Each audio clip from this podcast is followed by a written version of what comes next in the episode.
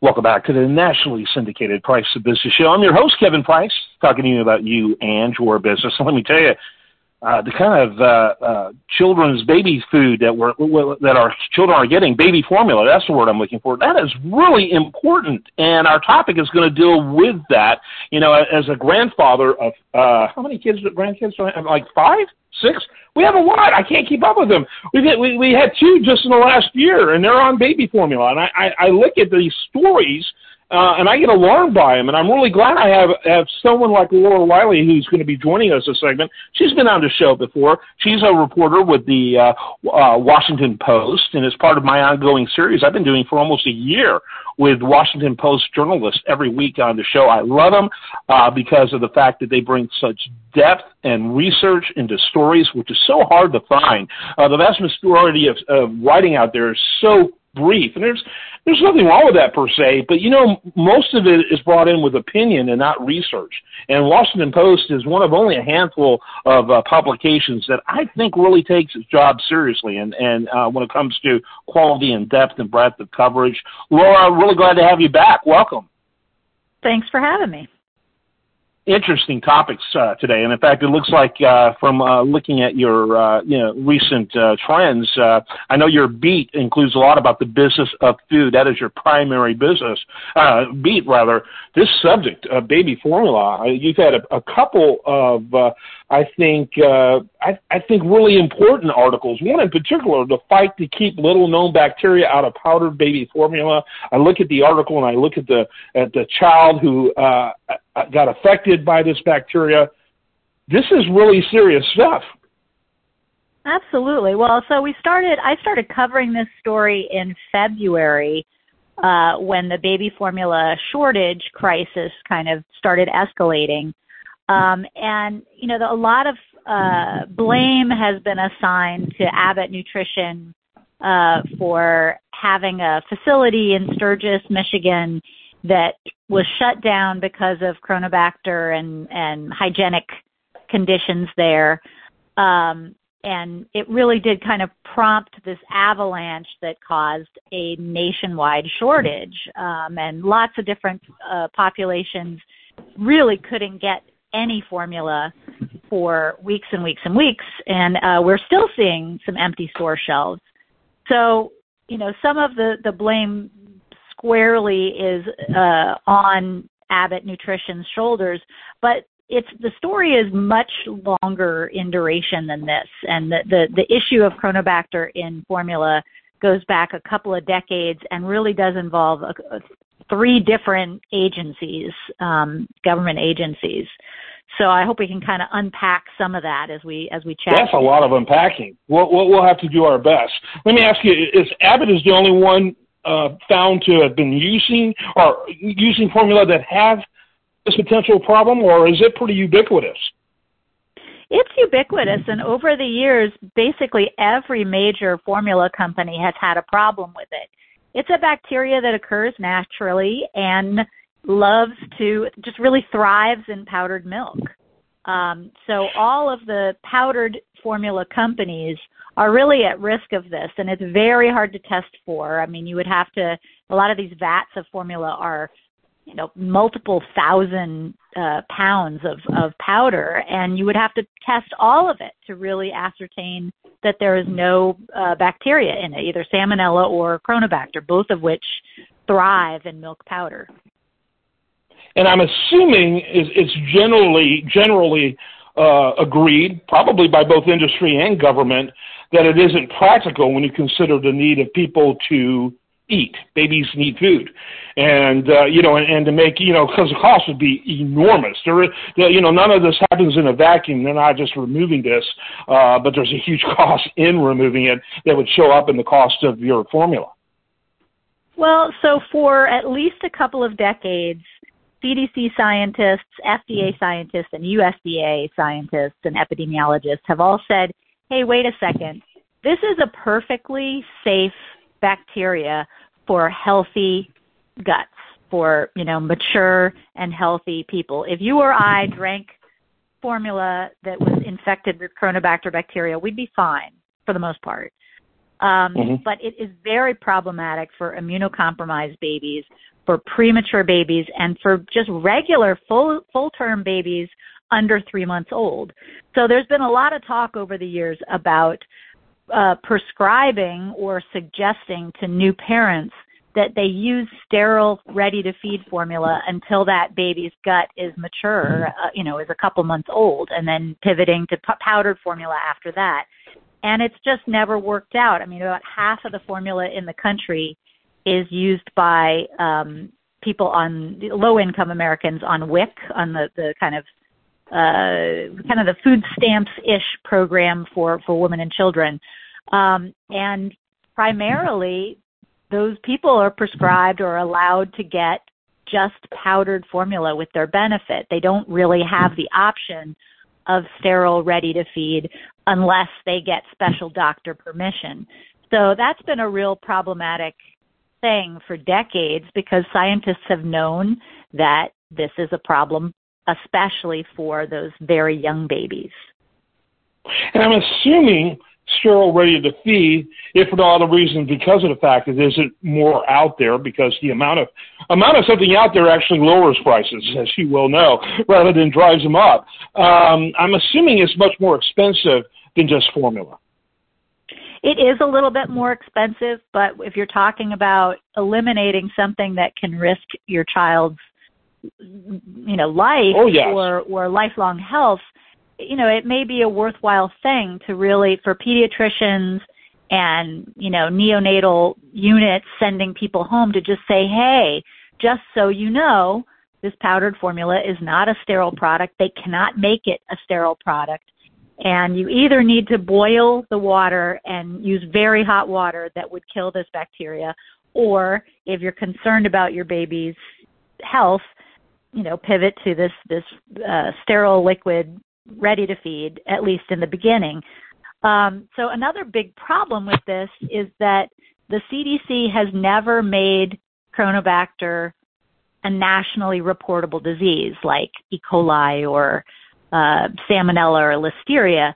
So we're really flying b- blind in terms of how frequently babies are becoming sickened by this because states, mm. the only state that reports this as a mandatory report is the state of Minnesota. So if a baby wow. gets sick, yeah, I would say California. no, no, for whatever reason, the yeah, the Department of Health in Minnesota is really kind of the gold standard for for foodborne illness across the board. And for decades, they've made it a mandatory report. And this whole um, recent crisis was really only brought to light because of Minnesota and their Department of Health. They recorded the first uh, episode of this, which caused Ohio and Texas, when they had an outbreak, to triangulate and reach out to the Minnesota people and say, wait, you know, we hear that you had a Cronobacter case. Did it look like this? Can we compare this to this? So, you know, the CDC has the ability to declare it a nationally reportable disease. There are about 120 of them that are nationally reportable now. And they've elected not to do that. Um, and part of that is because it's not super common, but we don't know how uncommon because of because of that problem. So it's kind of a catch twenty two. Yeah, and just to be clear, my questions about cost wasn't so much uh, you know, let's be cheap, as much as how much of that attitude about cost is playing a role in policy making. That you, you understand Absolutely. where I'm going. Sure. So yeah, no, it, I mean, it's not that I was declaring program, that I mean, they, that the that yeah. the babies aren't worth it. I just want to know. Sure. Uh, I just want to know what why in the world aren't they doing that? You know, at the very least, suggest boiling water, which makes it often a very long process. It's difficult, uh, you know, uh, even longer. But at least would make you know that at least would make some sense. Uh, hard when you have a starving baby and you gotta, uh, you know, she, that child has to wait for uh, the, it to cool off. Uh, but yeah, at least that. I've never even heard of this before I read your article. Yeah, so I mean, the WHO and UNICEF and all of these organizations, these NGOs that work around the world, have been have been talking about this for decades and have been advocating that, um, especially in emerging countries or developing countries, that people boil their water um, and use boiling water in that powdered formula to kill any bacteria. In the U.S., we've never really suggested that in part because we're more concerned about scalding a baby than than you know the the very remote possibility of this bacteria infiltrating um, but also because a lot of the formula that we use in the US now has probiotics and prebiotics and things that um, are added nutrients that would also be killed with boiling water so, you know, I think there's a lot of concern. Well, if you advertise on the front of your container that it's got these probiotics in it, and then you're telling people to use boiling water that would kill it, you know, like that's that is I, I totally understand that um, as a as a rationale for not making that recommendation. But I do think there should be more effort um, to educate new parents um, about the risk. I mean, some of the CDC folks I talked to said, well you don't want to stigmatize powdered formula because it is cheaper and for low income folks it is easier to get your hands on. You can make a small quantity. You don't have to you know with the the sterile liquid once your baby's done feeding even if there's still liquid in that bottle you throw it away. You can't you can't reuse you know. Um so powdered formula in a lot of ways is easier to use um so it does make sense that we don't want to do anything that is going to steer, you know, millions of parents away from a product that by and large is perfectly safe, um, especially as a baby gets a little bit older. So it's it's problematic, you know, what what what advocates, what you know, pediatricians should be telling people. Yeah, absolutely. It's uh, very problematic, and it's it's uh, you know, I, I, there's a part of me that wonders if the situation's far worse than we know. I, what, what was what is Minnesota's numbers like? And then you talked about the fact Tex, Texas and a couple other states have had outbreaks, and of course, when you hear that word outbreaks, you know that that instantly sounds alarming. What what kind of numbers do we know for what we know? Which again, really is only Minnesota definitively. It sounds like, um, you know, and then it's only if, if reported. Uh, but kind of give me a sense of, of what you're seeing. Well, it's really, we only have about a handful of cases every year in the U.S., but there are plenty of meningitis cases with babies or cerebral palsy or those kinds of very serious or even just, you know, sudden infant deaths um, that may not be tracked back to Cronobacter, that people may not be testing for that. So there may be um, really grave illnesses for babies that never get appropriately attributed to you know a Cronobacter infection as the trigger. Um, so it's it's just a it's a tricky question. I mean at the very least um, the FDA uh, should have labeling requirements for powdered formula containers that say this is not a sterile product. Um, you know this may not be an appropriate product for a premature baby or an immunocompromised baby, please consult your doctor.